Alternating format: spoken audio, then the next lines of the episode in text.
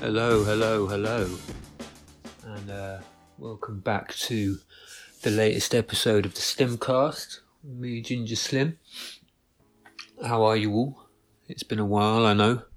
Um, my absence last week was due to the fact that it has been meltingly hot here in Ireland, um, to the point where people far more local than me have been telling me that they don't remember it ever being this hot for that long. I mean, it got into the low 30s, which is, um, I mean, that's hot for anywhere this side of the world, but um, yeah, in particular these parts.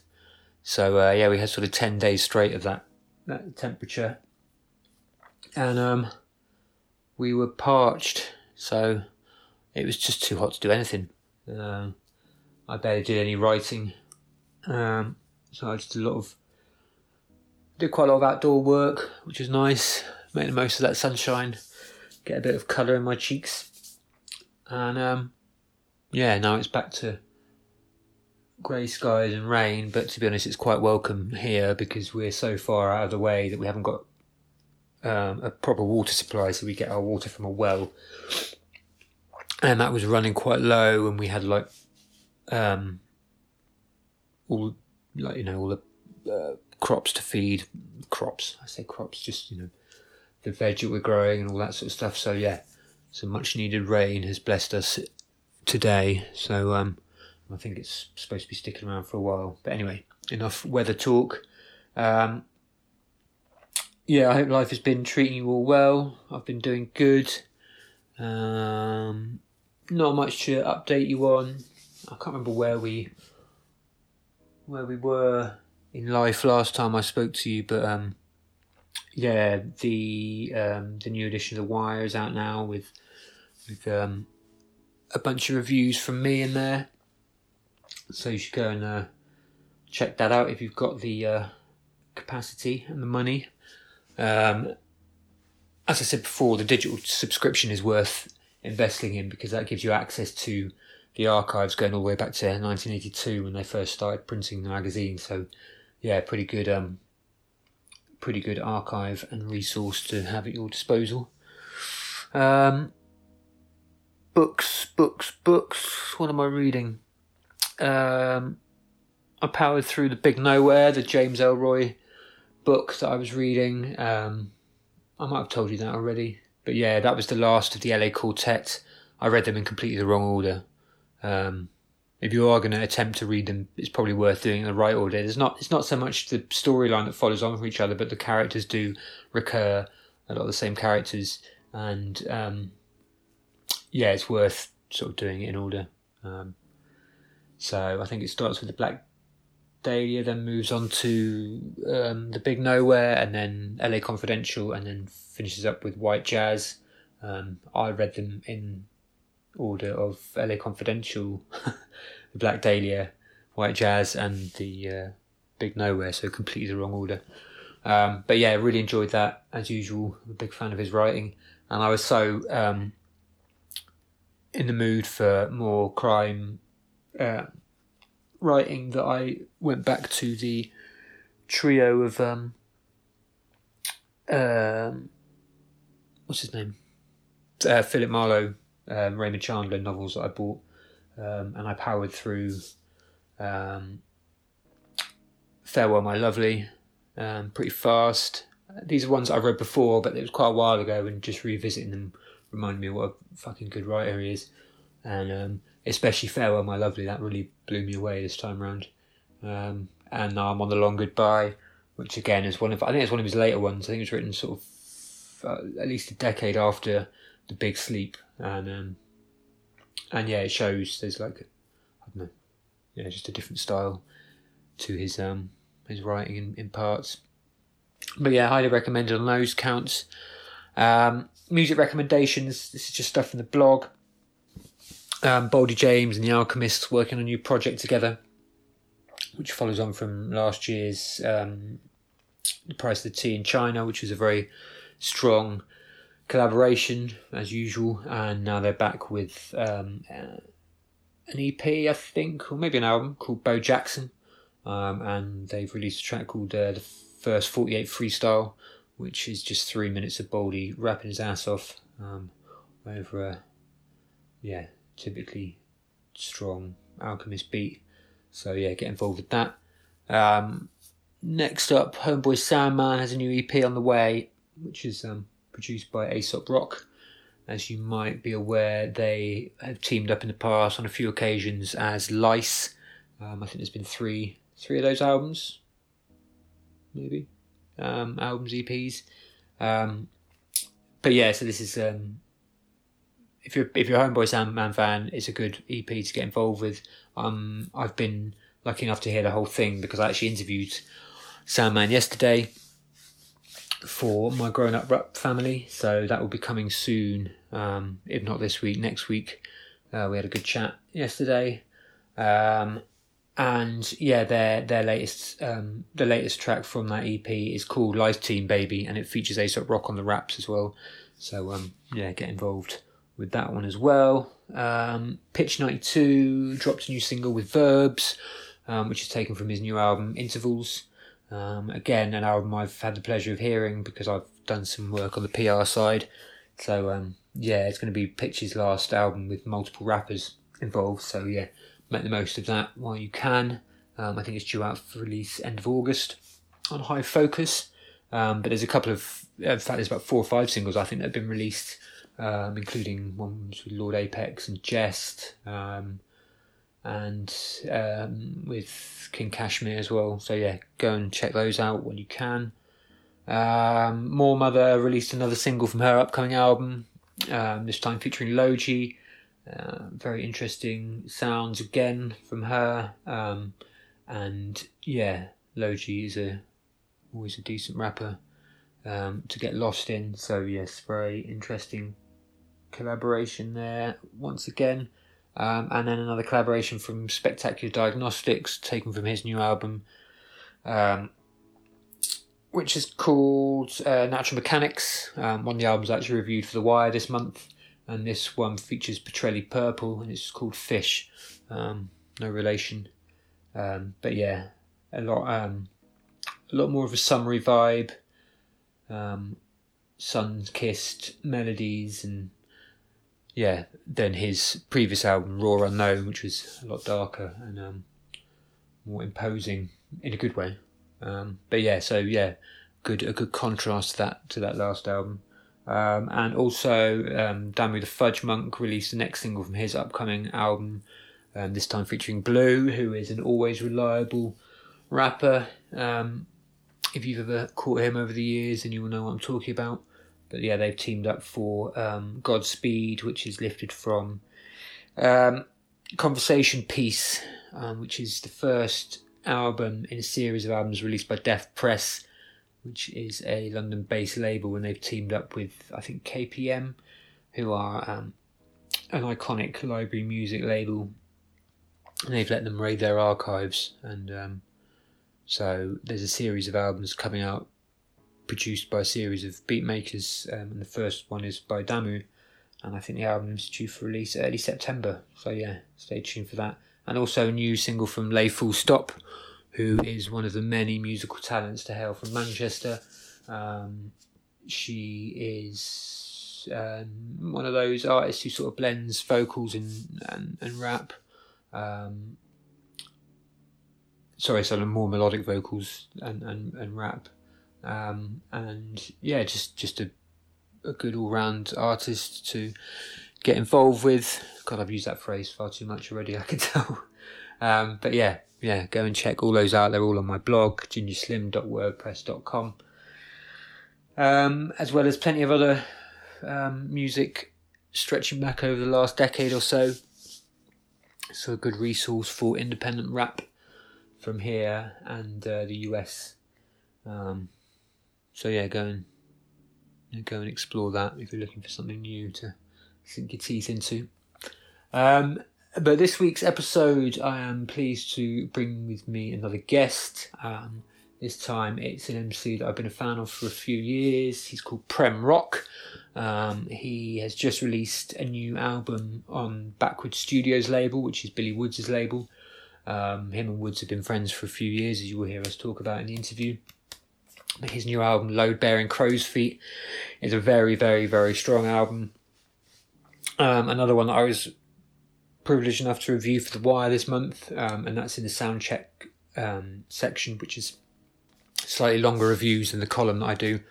Um, so, yeah, plenty of talk about that, um, and also talk with about his association with the Wrecking Crew, with membership of the Wrecking Crew, which is um, uh, a predominantly Philly oriented crew um, comprised of Zilla Rocca, um, Curly Castro, PremRock, and Small Professor on the beats. Um, Curly Castro and PremRock also form a crew called ShrapKnel, who um, have had a couple of projects out, um, both of which are worth investigating. Might be more than two actually. I have to double check that, but um, yeah, either way, look them up. Uh, ShrapKnel with a K in the middle. So yeah, they released their last one on Backwoodz Studioz as well, I think. Um, but yeah, we speak about those crew associations, label associations, um, Prem's work as a bartender and how that feeds inspiration for his music. Um, a little bit about Anthony Bourdain and the um, new documentary around his life, which I think is called Roadrunner. Um, there's been slight controversy surrounding that, which we talk about as well. Um, and yeah, just a good chat and one which was long overdue. I think we spoke about doing one a while ago, so it was nice to make that happen. Um, so thanks to him for sorting that out um, and being involved. Um, I have, you'll be pleased to hear, invested in a new audio recording setup, um, which should drastically improve the sound quality. Um, long gone is the compressed sound you get from Skype and Zoom. Um, it's a small investment a month, but uh, ultimately I think it's worth it, um, especially as these are going to get more popular, I hope. Um, in that regard, I will say that if any of you would ever like to make a contribution to the upkeep of this uh, podcast and also to my blog, which is you know something I've put a lot of work into over the years, and it's something I don't make a penny from. Um, I've never wanted to go down the advertising route, uh, particularly, um, and the same with this if I can avoid it. Um, so, yeah, I mean, for the moment, I will probably set up a Patreon at some point. Um, but if you are wanting to show your support in the meantime, um, my um, um, PayPal is always available for blog donations and podcast donations. Um, the email for that is fiznish, sorry, at gmail.com, which is F I Z N I S H at gmail.com. I'll put that in the notes for the um, podcast as well. Um, again, completely optional. There's not going to ever be an exclusive um, side to this. Um, it's just yeah something that's there if you want to show your support for the work I do and obviously for the work I put into making this come together. Um, and yeah, I've got plenty more guests lined up as well, so keep an ear out for them. Um, but for now, let's get on with the PremRock interview. Thanks all for listening. Until next time, peace. peace, peace.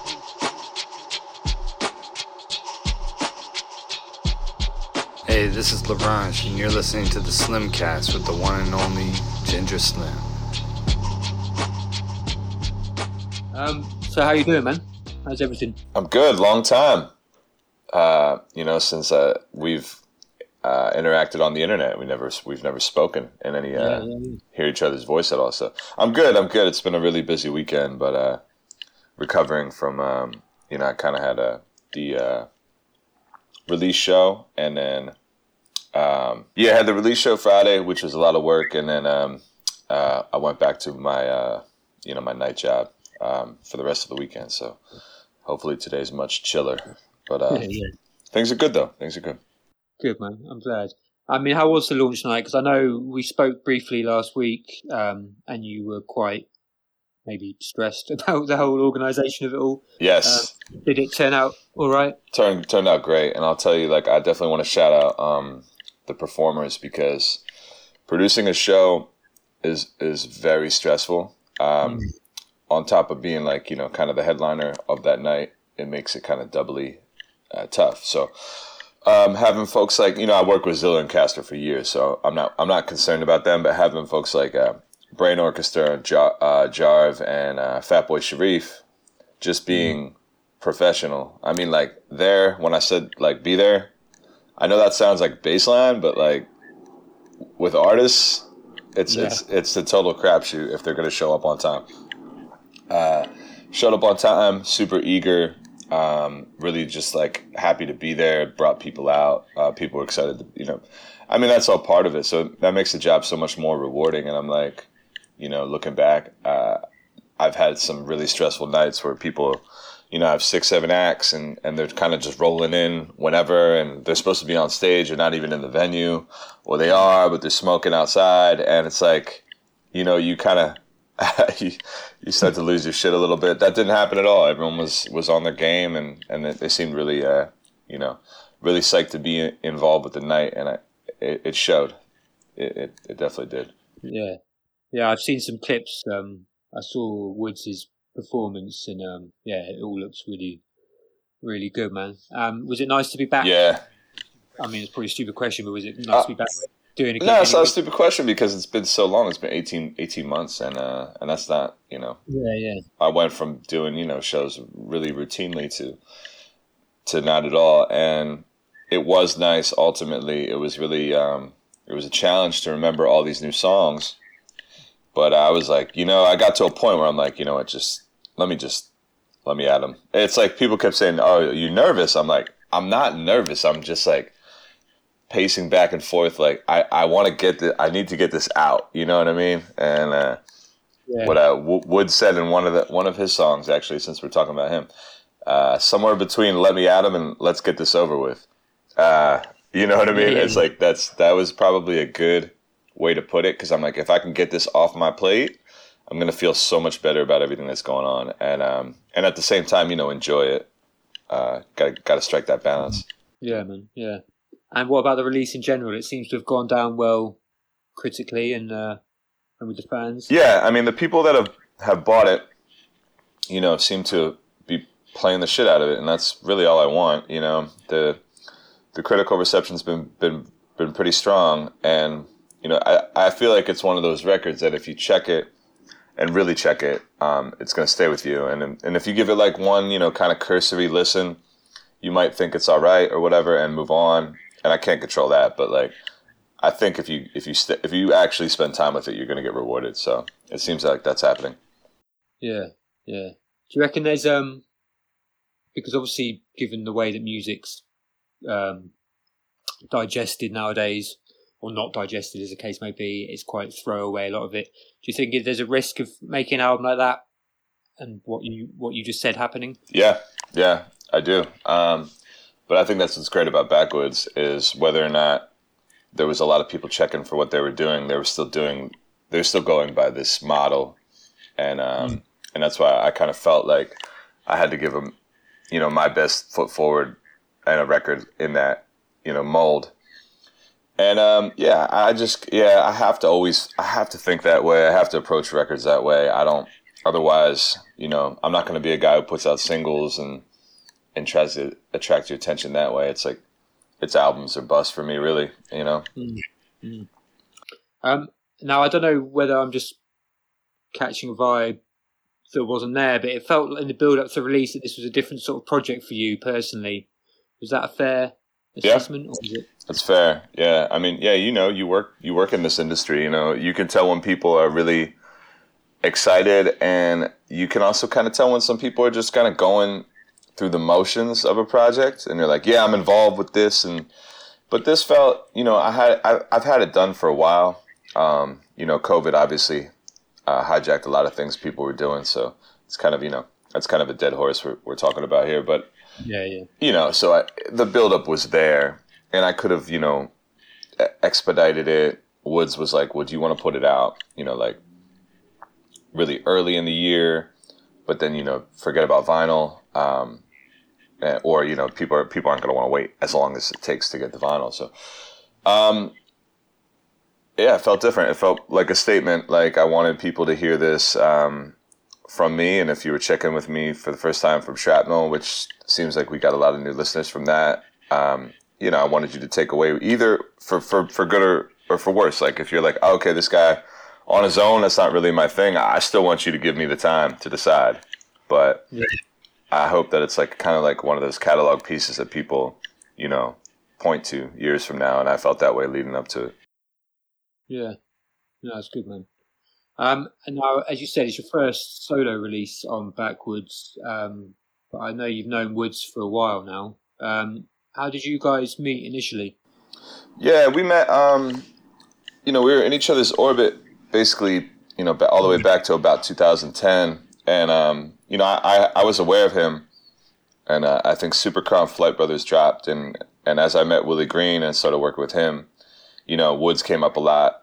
Um, he was constantly over there at the spot recording, and uh, there was there was a long period of time where we, we hadn't really met in person, and then shows started going. Um, a lot of shows started going off, and he would come through, and I remember Green being like, "Yo, Woods, like Woods really fucked with your performance, and you know he's like basically like kind of sounded like Woods is he's a snob. He he's like, he hardly likes anything, right? Yeah. Uh, that's that's the way I took it back then, and, and I was like, oh, that, that that's what's up. And then I uh, I checked out the Cape Verde record, and um, really liked it, but it, I didn't think it was entirely for me at the time. Yeah. But then Green Green got married, and um, me and Woods were both in the wedding, so that's when we started to like actually like hang out because we got like you know the fitted for the tuxes and we did like the rehearsal dinner, right, right. and um, that was a week or, I mean, I might have a couple. It might be off by like a few weeks or whatever, but History Absolve Me came out, and mm-hmm. he gave me um, a copy of it, and it was like, "Yo, check the," or you know, this is just, you know, on general principle. You know, here's a copy for you, and that was you know jewel case CDs um, era. So I went home and put it in my uh, whatever, and uh, I blew my mind. I was like, this dude is a this dude is serious, and I honestly couldn't get over that record for the longest time. So you know, and then that kind of forged both the mutual respect and the uh, and the friendship. Mm. So, given that you've known each other for that long, and and and as you said, you've been uh, mutually respectful of each other's crafts and art. How come it's taken this long for you to put an album out on? Yeah, yeah, yeah. No, I know fair question. I know you do stuff, but um, yeah, what was that? Was that? No, fair question. I um, yeah, I think it was just um, timing. You know, um, there was times where, I, you know, I, also I don't know that he felt super comfortable putting out a lot of other people's work until pretty recently. You know, um, yeah. I think that I, I, mean I'm not I don't I don't want to speak for him, but I think that's just me reading, you know, the tea leaves about everything. Where it's like, you know, you started with Elucid, and then you kind of moved on to like deals with Blockhead and um, you know people that were in his very much direct circle, and for me, I didn't really have the record that you know, a clean, well lighted place made a little bit of sense at the time, but I, I decided to just do that myself. Um, and continuously kind of just bounce from situation to situation. But this was like, it just kind of felt like the right time. And I was hoping he was down to do it and not, you know, um, not be like, well, you know, maybe maybe uh, next time around. And I'm like, nah, because in my head I'm like, this is the time to do it. And I was hoping that he agreed, and uh, and it turns out that he did. So I don't know, man. I don't know how how you know these sort of things come to pass when it seems like it should have done it should have been happened earlier. But then you look at it from you know you take a step back and you're like, nah, it wouldn't have worked the same way. And uh, you know we might have we might have both left feeling like we gave you know we didn't do enough for the project, and now it's like, I don't think that's going to happen. Yeah, no, that's good, man. Um, now I, I actually interviewed him um, a few years back. I think 2018, maybe. Yeah, so just over, over over email. Yeah, we were speaking about the track. Um, Police came to my show, mm. and he told me the backstory of that, which I think was when he was on tour with you and oh yeah, um, yeah, Nichols. Maybe. Yeah, yeah, yeah, yeah. He got to a point, and then he said, rather cryptically that I'd need to ask you for the rest of the story. Yeah, sure. Um, I think he told me basically that he'd. I thought he told me the whole thing because he. Wait, I've got the. I've got the, the his answer here. Oh, let's go. Let's go. Let's see what I remember here. So he said um, he was talking about how the police were there, and he was telling you guys that they were police, and you. I don't think you believed him, or you thought he was crazy or something. Um, a little bit of both. and then um, and then they started because no one was showing up. They started demanding he play at the box office or something. Um, yeah. And so he was like, accurate. Fuck I'm going to give him a good show. And he said, I think I really did. And he said he felt like he caught something and carried it through the rest of the tour. Um, and in the end, he said, I wrote the first verse of that song that night. You can ask Prem the rest of the story. Yeah. Um, okay. So uh, here I can I can tell you how I remember all this. Um, so I had I had booked the show in Missoula, Montana, um, and you know they did they did their best. They really did their best to try to make it a good show. But it's just like you know we just didn't have a following out there. You know, it's just like you know it is what it is. They want to bring through. Um, you know they want to bring through interesting acts, and I res- that's like we need that. You know, constantly like different you know scenes and uh, the promoter Shauna, she's you know she's great. Um, I definitely want to go back when it matters more, so she doesn't feel like you know what I mean. So you know there was a guarantee, and that's cool, and uh, we got uh, the money for it. But so we get there, and there are two guys that are like, I mean, completely fish out of water, drinking Coronas. They got mustaches. I mean, they looked like cops, right? And they went up and they said, um, "When is Billy Woods playing?" And the box office girl was like, uh, I think at like ten thirty or what you know he was he was going on last. So yeah, yeah. and there was a couple acts before, and uh, apparently they got up and they asked again, and uh, like you know thirty minutes later, and she's like, it didn't change, you know, it's this time. And then I I can't remember what I went backstage and he was he was smoking and writing, and he had, had actually had the first mix to um the song ASAP produced on Known Unknowns. I think the lead song, the lead, the first song on that album. And I remember him like handing me the headphones, and I was like, "Dude, this is crazy! Like, wow!" And uh, and he was like, I think at some point he peered out, and he was like, "Yo, those dudes are those dudes are cops." I was like, I, I know it, you know. And like, we got confirmation that they're cops from the bartender who was like, I know that one dude, he's a state trooper, like a Montana state trooper. So there was, it was actually confirmed for sure that they yeah. were police. Um, they left at some point after, or maybe I went on after. I can't remember, but they watched his set. Um, very bizarre night. Uh, but yeah, at first I thought he was a little paranoid because um, I was like, it doesn't really make sense. Why would like why would they be here? But then I'm like, you know, cops do monitor rap shows and and and you know and happenings that come to these areas sometimes. So I was like, they probably thought there would be more people so they could try to maybe blend in, but uh, not not so. They were very obvious. so yeah, memorable night. And it seems weird that they were focused entirely on Woods, rather solely on Woods. Yeah. yeah. Yeah. They didn't have anyone. They didn't have anyone else in mind. They were. They were look right. They were looking for him, and Mo. I think Mo was kind of like I, you know, Billy Woods fans, you know, they'll surprise you. You know, they, like they will. Like you don't expect them to be who they are sometimes, but I'm like, this is this is different. This is different. Uh, well, thank you for uh, thank you for explaining. Yeah, for sure. The blank. Um, and obviously you're part of Wrecking Crew. Yeah. Um, but they're obviously a predominantly Philly group. Mm-hmm. Like, yeah. So, how did you guys first connect? Was that through Castro? Um, that's a good story, actually. Um, so you know, I was uh, I'm a Pennsylvania native. I'm I'm not from Philly, but I'm from about you know 40 miles uh, northwest. So meaning like um, you know, I would go to Philly for shows a lot when I was younger. Um, I never crossed paths with them until way later, and I I came to New York. Um, and I came to New York in 2008, and um, basically, I would say like 2012 or 13, something like that. Um, there was competitions up here, you know, a lot of different type of competitions. I was known to participate in a lot of them, all you know, freestyle events, and you know, I always held my own. You know, I won once in a while, but there was one called like the Rhyme Calisthenics, and this is how me and Castro met, basically. And um, some guy dropped out of the Philly event, and so the the organizers called me and they're like, "Do you want to take a ride with us down to Philly and um, be a member of uh, or be a contestant in the Philly one?" I was like, "Sure."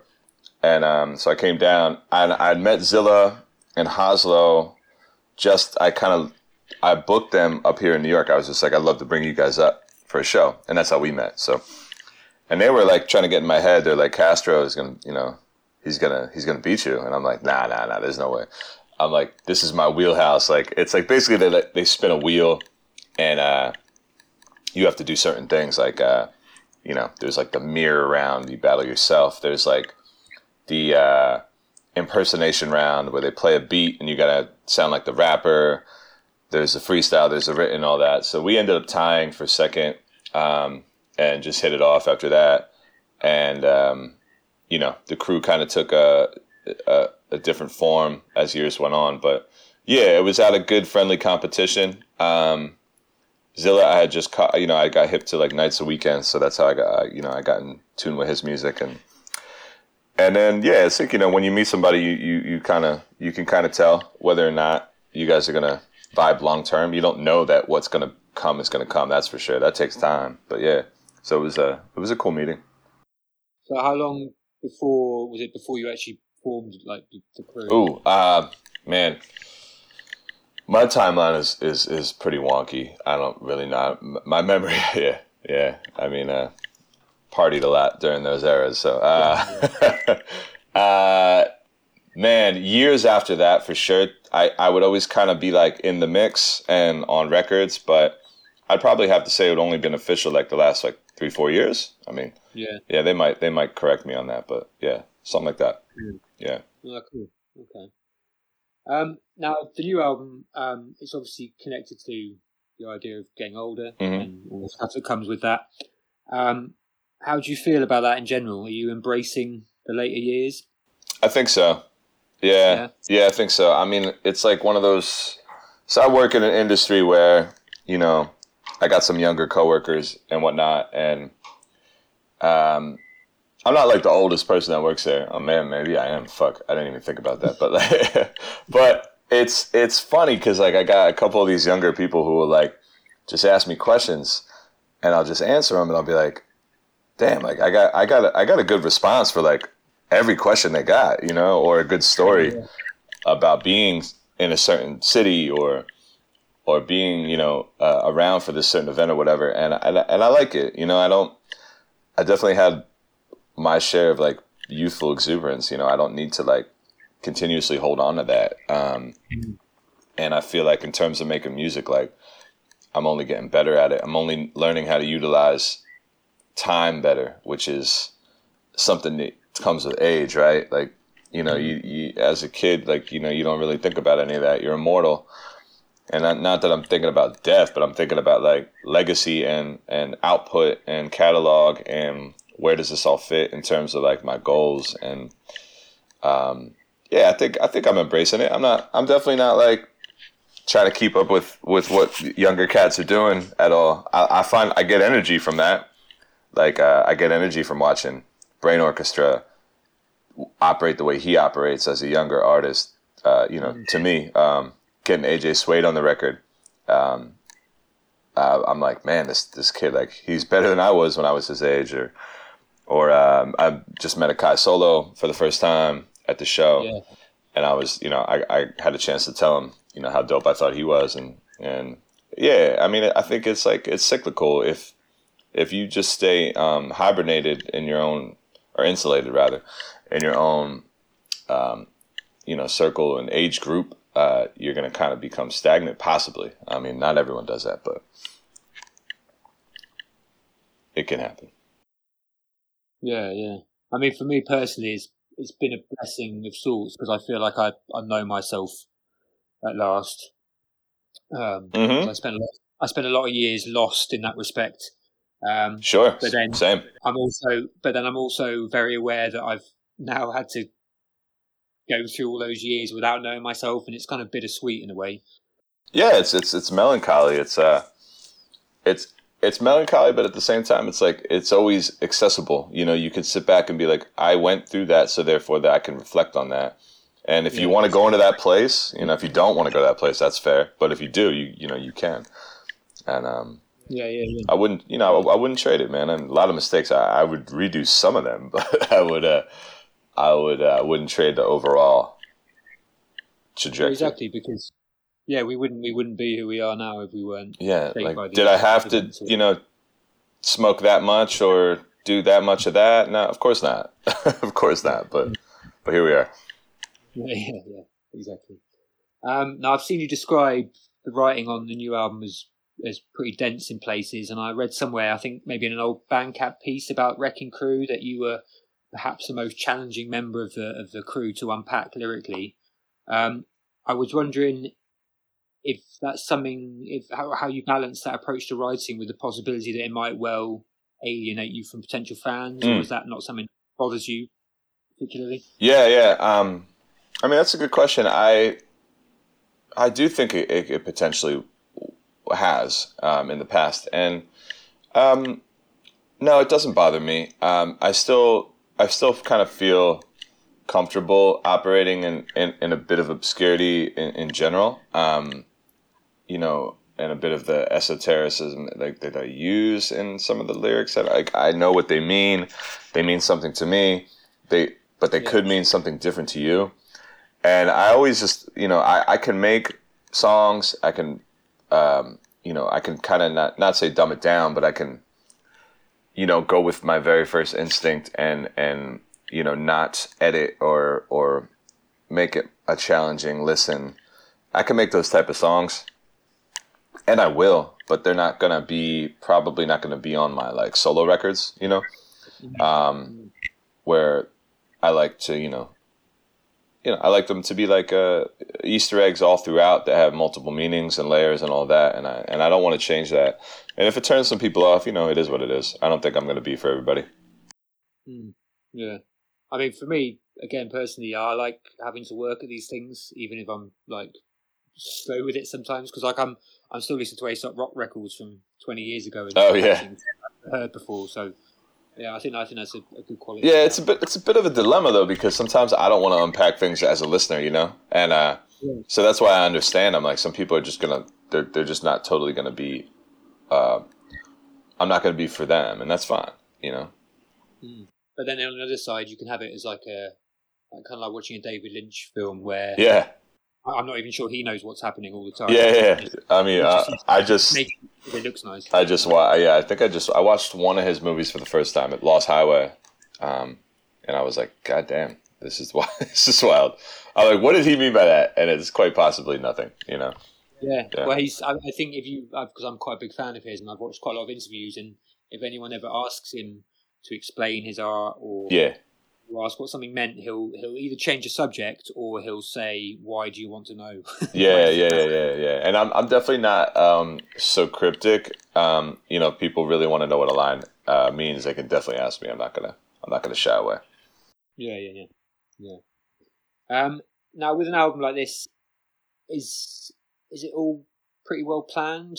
Like, do you have a pretty rigid idea of how you want it to turn out, or is it something that evolves as you're making it? Um, definitely evolves. Um, yeah, I didn't know that certain um, producers were going to end up on it. Uh, I knew that I wanted um, Denmark on it. So, and I think Small Pro.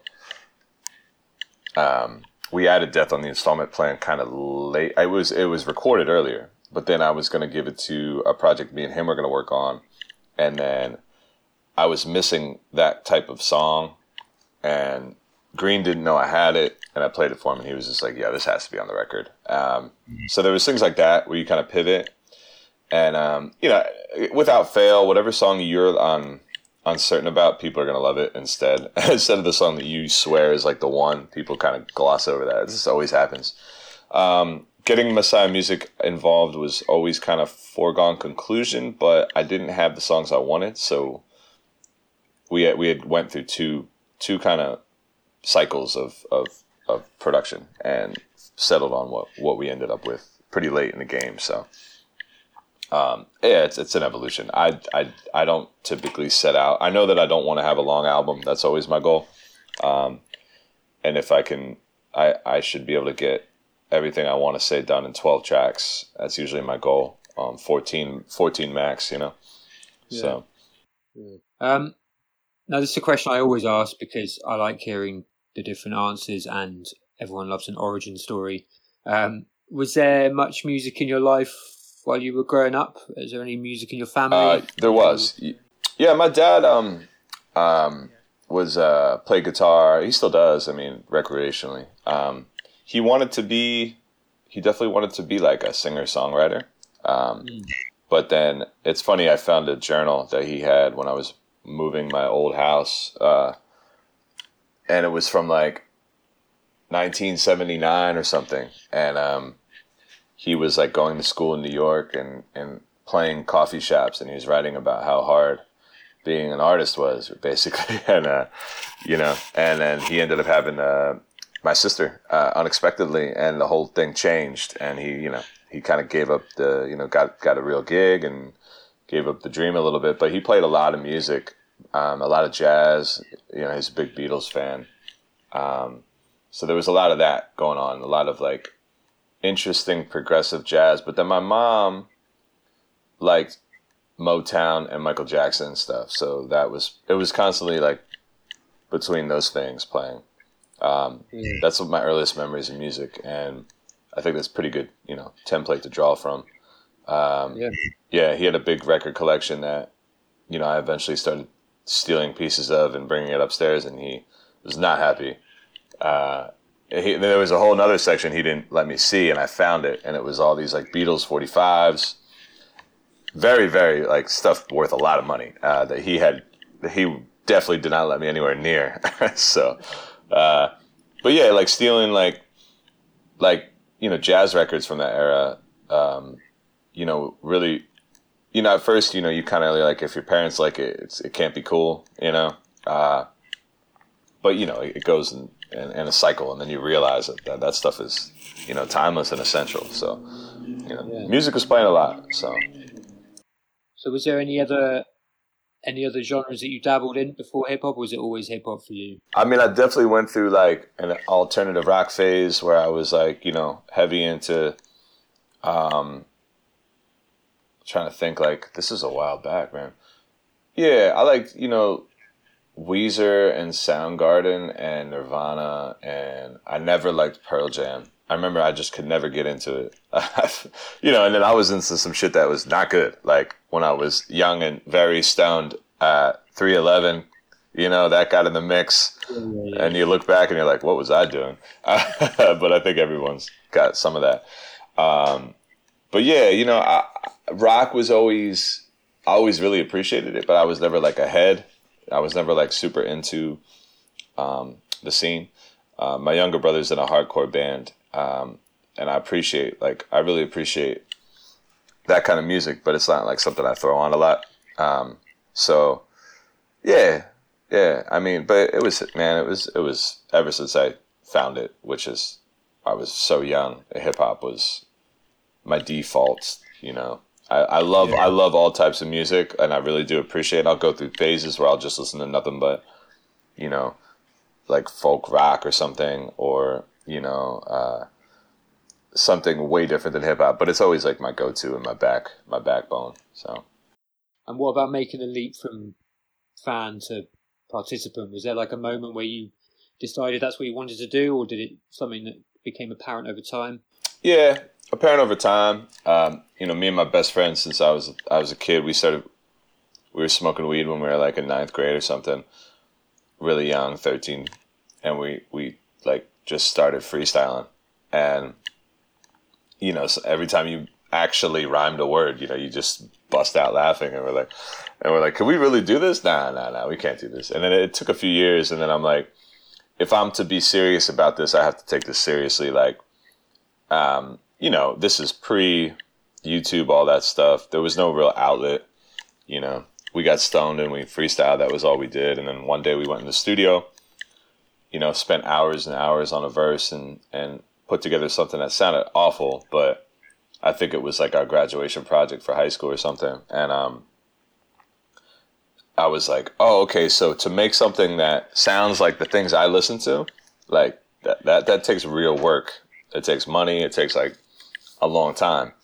So it was you know every every year I picked up a little more uh, knowledge of of how things go, and there was a couple humbling moments, which is what you need to be like, yeah, you can't just do this. That's not how it works. But now, I mean, I think it'd be different if I was coming of age now.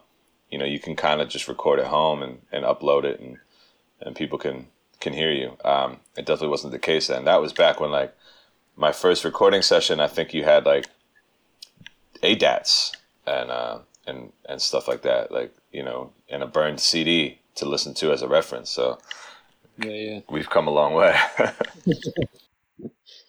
um, and I know you've got a lot of experience as a bartender. Mm-hmm. Um, is that something you're still that's still your main job? Is it right? is, yeah, yeah, yeah. I was there last night, uh, yeah, yeah, yeah. surly as ever. and how much of the inspiration for your music comes from working those sort of jobs? Because I know I worked a lot of bars when I was younger, and it was a great place to see not only the spectrum of humanity, but also to see them at their most honest a lot of the time. And hundred percent, yeah, you nailed it. Yeah. You nailed it. You nailed it. It's the spectrum of humanity. There's there's definitely like a bit of a pedestal because you control uh, the night in a way. You control their access to what they want, which is alcohol. so like the yeah, sometimes yeah. it can be a bit of an uneven.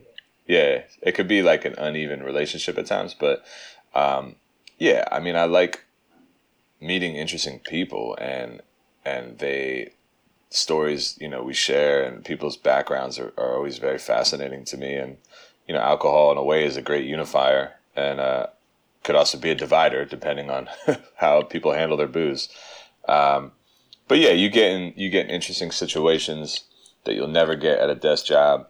Um, you meet people and a lot of it might be drunk talk but you know, you you do, you know, you can forge bonds, and and it's just kind of the right gig uh, for the time that I need, like to be able to also tour, um, you know, and and have time, free time to do other things. I can, you know, if I can make what I need in, in two, three nights of work um, a week, then, you know, that's kind of beautiful. Then I have the rest of the time to do other stuff. So, yeah, I mean, I mean, it's, it's, it's it's such an interesting place, man. I, I don't know. It's like it's like nowhere else, you know. That's cool, man. And do you reckon that would be something that you? Because there's not really any sort of. I mean, I know you were saying you're one of the older people who work there, and there's younger people. There's not really a sort of limit on. Um, you can be a bartender for, is there? You just get sort of better, I, I, I Yeah, you just get better. I mean, typically people have a goal to to to own a place, and um, and I do think that one day I, I would like to own a spot that kind of doubles as a venue of some kind or some kind of cultural center or whatever. You know, that's been on my my mind for for a few years. Um, it it means really putting an anchor down though, you know, because you're not yeah. you're not going anywhere. You have to yeah, yeah. you have to see that. Yeah, so that's a bit of a that's a challenge. Um, you know, you have to you have to decide if that's where you want to be. You know, for the foreseeable future. So that's something that's in my head. I mean you know, I could have done management, but that requires, you know, va- availability throughout the year, um, which is something I'm not really willing to give. Uh, they know that, and everyone's cool with that. And you know, when I'm around, I'm around. Like I'm, I'm, I'm fully around. If you need me to hop in, and you know, someone's sick or whatever, like just give me a call. Um, so yeah, I mean, yeah, I would love to own a spot, you know, and work for myself and and uh, you know, create kind of a place where people can, you know, build uh, all types of positivity, and you know, may- maybe it'll happen, maybe not, but uh, either way. Yeah, that's good. That's good, man. Um, now, I also wanted to talk about the Bourdain hmm. documentary mm. film because mm. I think hmm. you've seen that now. Uh, that right? Yep, yep, yeah. I was tweeting about it. Yeah, that's right. Um, I haven't had the chance yet. How how was it? So it was, um, yeah, I think it was well done. I, you know, I, I guess I'm like as as you get older, you uh, every time I'm like someone's mad or someone's really outraged about something, uh, you know, as I'm getting older, the more I look it up, the more I, I don't think it's a big deal. Uh, and that's kind of what happened with this AI thing, where they they basically brought his voice to life in a couple instances. Yeah, and I know some people were really not cool with that, and I get the slippery slope there, but it didn't really bother me. So that aside, because that seemed to be a big talking point. Um, Yeah. I thought it was well done. Um, it's it's fucking grueling. It's a gut punch. It's really tough. Um, you you you.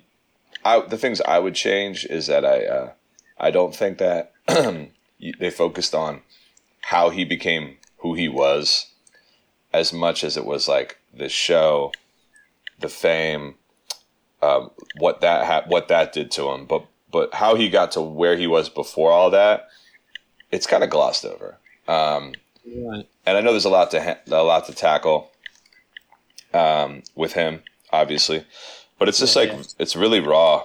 Um, people aren't through, you know, grieving him, and it's pretty clear when they interview him. You know, when they interview different people. Uh, also, some people are pretty mad, and they're mad that he, you know, he bailed, and you know, I think that it's a it's a challenging it's a challenging film um, in terms of like your relationship to that to him specifically if you have one. Um, which is another funny thing. It's like none of none of us know him or knew him but we feel that we feel like we've been robbed. And the truth is he didn't you know he didn't know the extent i think of his reach. I think he kind of was just going from place to place to to kind of fill the void. And um, you know, he was a heroin addict who quit, and then, you know, you don't just quit.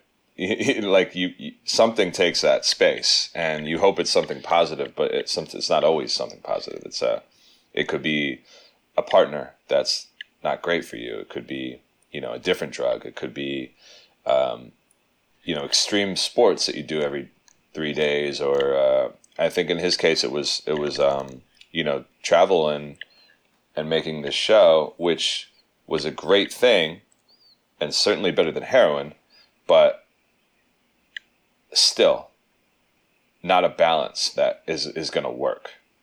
Yeah. Yeah. It's not. Yeah. It's not. So it's I recommend um, you see it. I mean, it's. Yeah. No. It's definitely. It's definitely on my list, man. I mean, I'm. It sounds quite refreshing in Yeah. terms of like not being a like a typical homage where it's just like a celebratory. Um, you know, the the, the normal posthumous things that come out. Um, Oh yeah, yeah. It's it's warts and all. Yeah, yeah, yeah. I think going back to the to the AI thing, what I read about it, I mean, the the, the controversy surrounding it was more to do with, I think, the way the director hadn't told, by all accounts, Hmm. hadn't told his family that that was what he was doing, That's fair.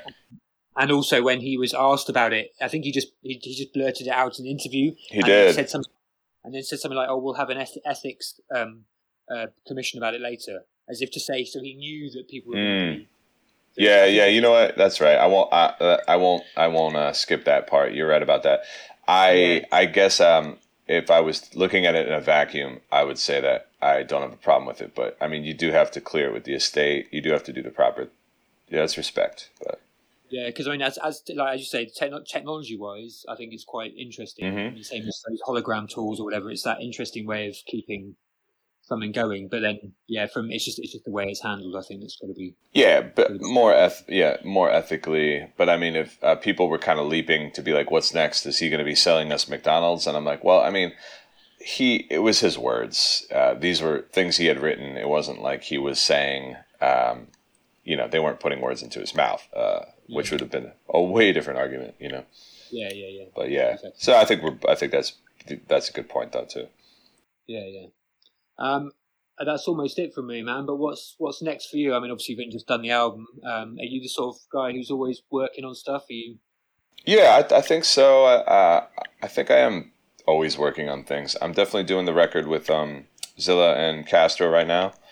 Uh, we're texting about it as we speak. Um, you know, we got some really interesting guests that I think people are going to be excited about. Um, I got some shows coming up. Um, the next show is um, ShrapKnel is going to do um, a couple songs with the Armand Hammer, Alchemist, Moor Mother, um, Central Park.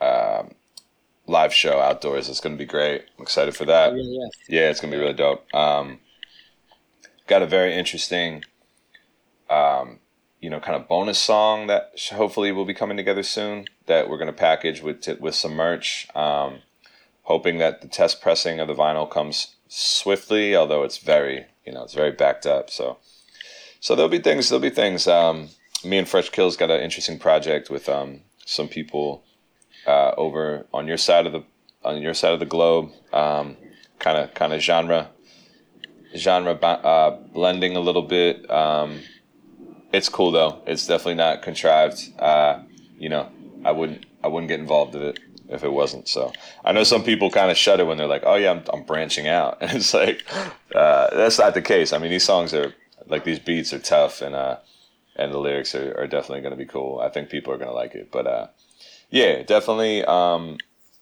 next week, I'm taking a, a week of not doing shit. Um, but up until then, I'm going to grind it out. But uh, yeah, I appreciate you, um, you know, covering all these years and, and especially this interview as well. It's uh, it's been dope. It means a lot. So um, you know, it's cool to see you ascend as well. No, thanks, man. Yeah, well, no, I'm glad we got to do it, and thank you for uh, for uh, taking part. Of course, of course. Did you uh, did you talk to uh, Sandman? Did I talk to who? Yeah, Sandman. Yeah, yeah, yeah, man. Yeah, yeah. Yeah, um, yeah we had a good chat. Um, obviously, his new EP's come in with Aesop Rock on the beats, and I've been listening to that a lot. And um, in fact, that was I, you saw my tweet yesterday. Yeah. His breath, his breath control, and there's there's one track on there which hasn't he hasn't released yet. Mm. It was just uh, I was listening. I was thinking I can normally catch the breath. Yeah, yeah, yeah. It, was just nothing. There was just nothing. It was just a barrel. Well, he's like he's like a professional athlete. like when it comes to when it comes to rapping, it's it's really wild. yeah, Yeah, yeah, it's crazy, man. But, yeah. um, yeah, so no, no, we had a good chat, and um, he was he was very he was very honest about a few things, which was which was refreshing. yeah. He's he's definitely also a guy who will not pull punches, and he'll tell you how he feels, and and also reveal. And uh, good dude. Um, he he you know he said some really nice things about the record too. As as you know, he's not a social media guy, so he hits you direct, which is nice. No, that's nice. Yeah. yeah. yeah. And you know it's real. Yeah, for for sure, exactly, not for show, but um, yeah. Hopefully, I can get over on your side, man. Bristol. Um, that's where you're at, right? Or are you in London? No, I mean I'm well, I'm actually I'm from no, you're right. I'm from Bristol, but at the moment I'm living in fucking rural Ireland. No shit, really? Yeah, I've been here for like six months now because I was sort of losing my mind a bit in England because Brexit and Oh yeah, yeah. COVID, and it, everyone was just angry about something, and I was not You're not feeling it. feeling. No, I was. I could feel the stress. I, I, I don't handle stress very well when it's like that. Sure, And I, sure. I, I've been I've been through traumas in the past, and I was I'd worked so hard on my mental health, so I was like, I need to get the fuck out of here. Good, and, uh, good for you. yeah, my friend offered me this this um, room and board in her in her house in Ireland in exchange for some gardening. so I've been here. Hell yeah, that's that's that's a bartering system right there. That's Yeah, that's no, it's up. been it's been good, man. But um, I'm going to be heading back soon because I've I've worked out I, I I do actually need some sort of like mischief in my life. Yeah, yeah. 'Cause it's, it's been a bit too quiet. But You um, can't. Yeah, you can't. You can't just retire to rural Ireland and uh, you know expect not to miss the hijinks of the city. Um, That's cool though. I mean, I'll keep you posted. Uh, you know, we're always always keeping things on the on the docket, and and I played Bristol one time with Dizraeli, and um, it was a lot of fun. yeah, I remember. I think we spoke about it before because did you go to Brighton as well? Yeah, And you met, Yep, you yep, met my Brighton. friends at party or something. yeah, yeah, yeah, yeah. yeah. yeah, yeah. Oh yeah, for sure. Yeah, yeah, yeah. That was an epic, epic uh, cipher, man. Those dudes were, and and uh, Rag and Bone Man was there too. Yeah, man. Yeah, yeah. Rory. Yeah, yeah. Well, he's um, yeah, he's obviously going to different things now. Yeah, I was like, I, I was actually, I saw him doing some crazy, and I was like, holy shit, that motherfucker! He was just hanging out, like drinking. We were just drinking beers and and bullshitting and and rapping and playing beats, and he was just he was just vibing, and I'm like, oh man, that dude is like killing it now. Um, and I think Yeah. Purist maybe was there too, playing beats. Yeah, yeah, yeah. It was a. And you know he runs he runs Dope now, Dope Media. I didn't know he wrote. Oh wow, man, wow. That's him, yeah, that's his that's his that's his gig. I didn't know that. I did not know Yeah, yeah. that. But uh, and obviously him and Sonny Jim, are, they've got an album coming very soon, which has got some crazy. Like, they've got like MF Doom and the Electronica on one track. You know, yeah, you gotta you gotta put me up on some on some UK shit that I need to know about. So, So I will. I'll send you. yeah, send me some send me some stuff. I need to get I need to get back into my into that man.